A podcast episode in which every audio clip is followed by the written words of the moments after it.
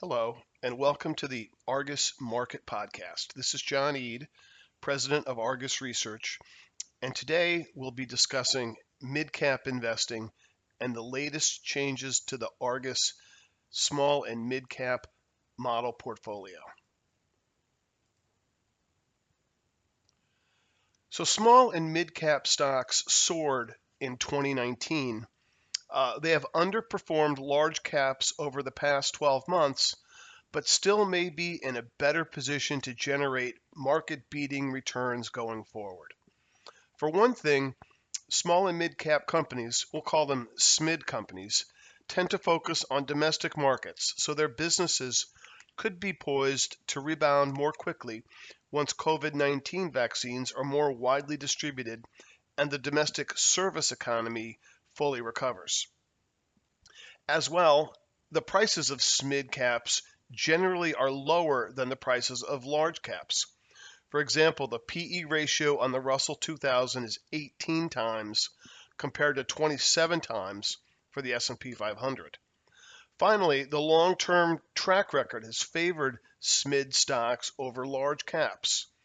For the 18-year period through 2021, the Russell 2000 index had climbed almost 500% compared to an advance of closer to 400% for the S&P 500 index.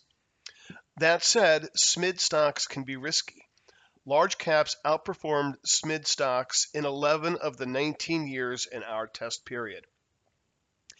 Annual returns were negative four times for both indices, but the average decline for SMID stocks was 16% in down years versus an average 12% annual decline for large caps in down years. At the same time, when SMID stocks rise, they tend to rise sharply. The average annual gain in positive years was 18% for SMID stocks versus 16% for large caps. The standard deviation for monthly returns was 19% for SMID stocks over our test period versus 14% for large caps. Still, despite the risks, diversified investors look to have exposure to small and mid caps based on the long term performance record. We estimate that 20 to 25% of the U.S. stock market's capitalization is comprised of SMID stocks.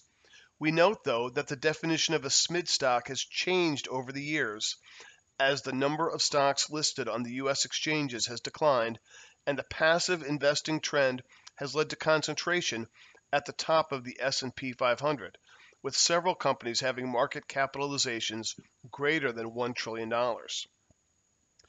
Investors used to use a $2 billion market cap threshold to define a small cap stock and a $10 billion threshold for a mid cap. The Russell 2000 index now includes numerous companies with market capitalizations above 15 billion. For our purposes, we use a threshold of $20 billion to define a SMID stock.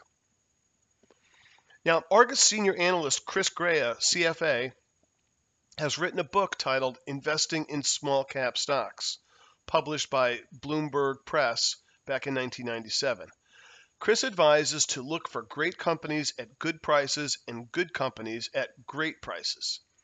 He notes that success is more likely if a stock meets the following criteria. One, the earnings yield is higher than corporate bond yields. Two, the price to sales ratio of the stock is less than one. Three, the price to book ratio of the stock is less than one.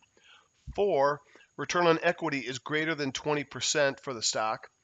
Five, corporate insiders are buying the shares. And six, analysts are raising the company's earnings estimates.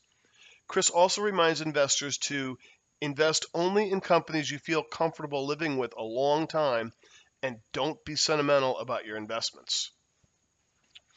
Based on pointers from Chris, as well as ideas from other Argus analysts, we have designed a diversified portfolio of SMID stocks. To build the portfolio, we first screened our universe of coverage for buy rated stocks with market caps below $20 billion and financial strength ratings of medium to high.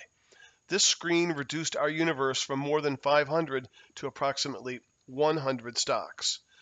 To determine the final portfolio, we worked with the Argus team of analysts to identify the most financially healthy and promising small caps and mid caps in the list.